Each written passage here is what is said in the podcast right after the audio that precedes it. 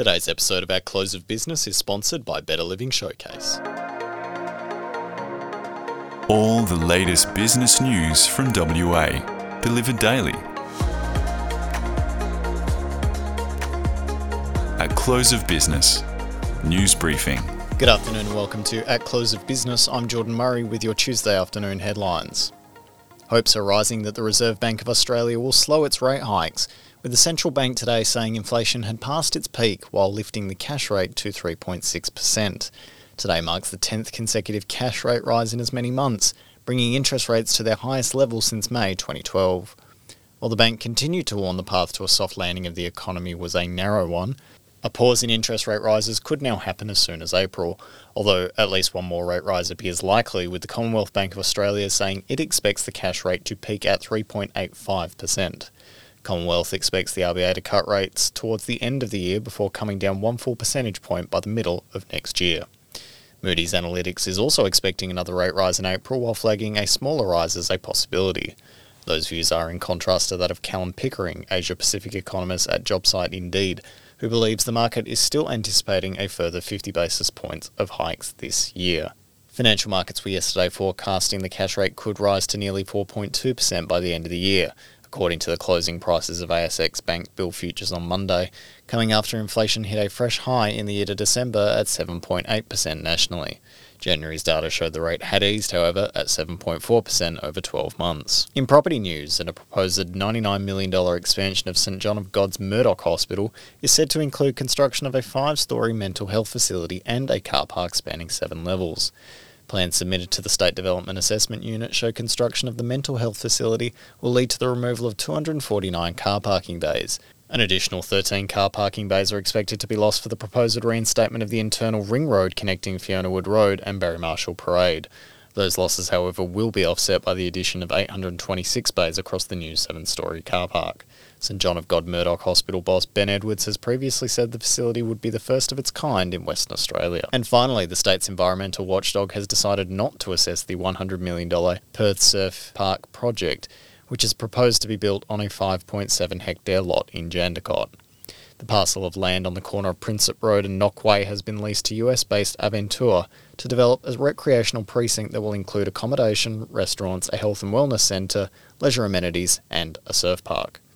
It is said to be the first surf park in Western Australia and the largest surf park in the Southern Hemisphere if approved and constructed.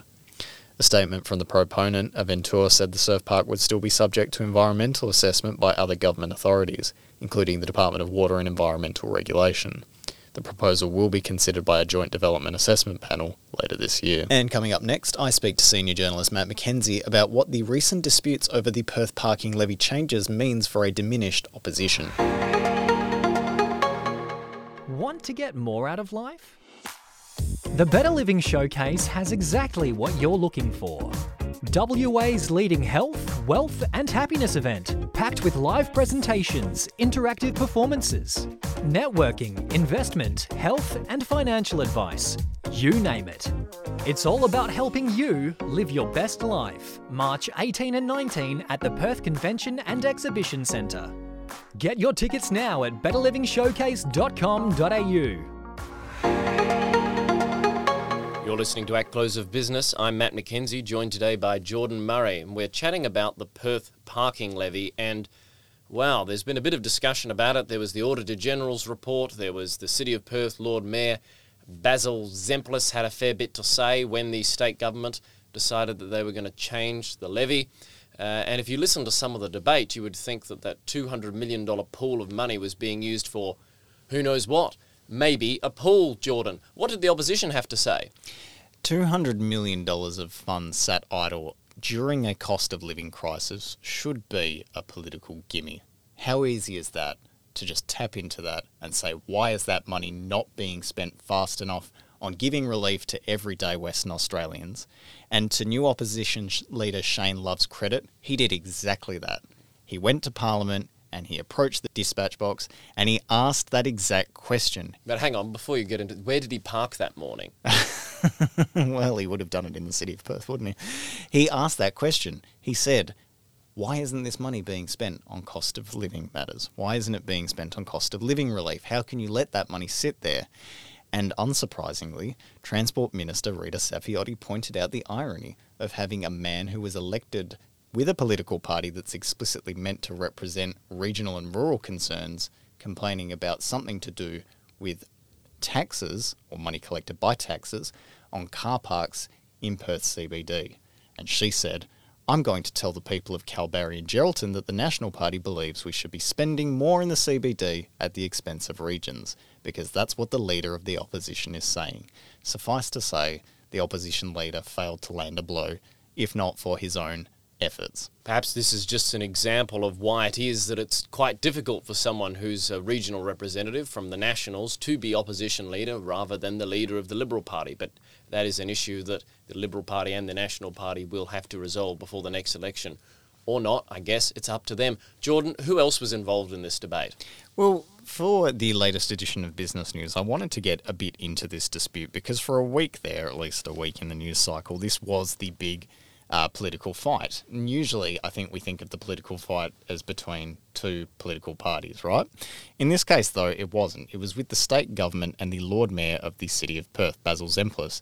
Mr. Zempilas was apoplectic about these changes. He had a press conference and he said these funds raised through the Perth parking levy, which, if you're not aware, there was some reforms announced to the parking levy about where that money can be spent that's raised through it. Essentially, this is a congestion tax raised by businesses with car parks in the CBD.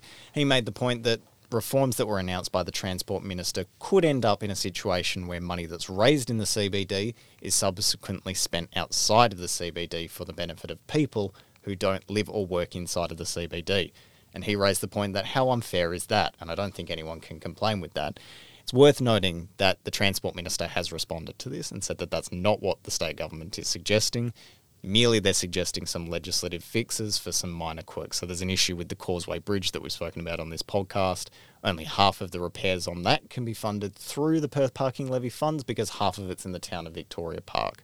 There was another issue with the cat buses where the parking levy has to be, the parking zone has to be uh, redrawn every single time a cat bus route is thought up for it to be funded by the Perth Parking Levy. Now, that may be the case. They might be minor fixes. But why didn't the Transport Minister tell the Lord Mayor of City of Perth about these changes if they were so minor? And I think that question is worth asking, particularly in light of the Auditor General's report that came out a few days later and pointed out that $580,000 raised through the parking levy 15 months ago had been provisionally set aside for a community swimming pool at the WACA. Now, as you hinted at earlier, Matt, that was a very politically contentious development the City of Perth didn't want to fund it. They've now agreed that they'll fund the construction of it, but they're not going to fund the upkeep of it and the operations for the pool. But read alongside some commentary about Mr. Zempilas's future political ambitions, perhaps which party he might want to seek a political bid with in the near future, it wasn't hard for people like myself to read into this whole event and think that this was part of a larger dispute between the City of Perth and the state government. Why is it so expensive every time someone wants to build a swimming pool? Ellenbrook, South Perth, the one at the WACA. I mean, is there a global shortage of chlorine or something? I don't know what's going on, but it's like you're digging a hole in the ground, you're going to fill it with water. It's not like a massive thing. But for some reason, these pools are so expensive. What does it mean for the opposition, Jordan? Not the pool, but the parking levy debate. While there was this feud ongoing, Matt, City of Perth Lord Mayor, Transport Minister, the Auditor General's critical findings, in state parliament, the Nationals led opposition was being fiercely mocked by the state government for daring to ask a question about how money raised in Perth CBD might be spent. Of course, if the opposition has just six of 59 seats, I understand it's going to be difficult to get on top of every issue, and there's going to be situations where Nationals members are going to have to speak about issues that affect metropolitan Perth. And this happens in coalition governments, right? If there's Nationals ministers, they're going to have to speak to issues that affect the entire state or at a federal level, the entire country. Halfway through this government's second term, though, I think it's very clear where the most important fights are happening. And that's why we're talking often about political disputes between the Lord Mayor and the state government, or what the Auditor General has said and what's going on with the state government, and not particularly what the opposition has said about the state government. I think the actual opposition might do well to learn from some of those feuds and maybe learn some tactics so that they can get on the front foot.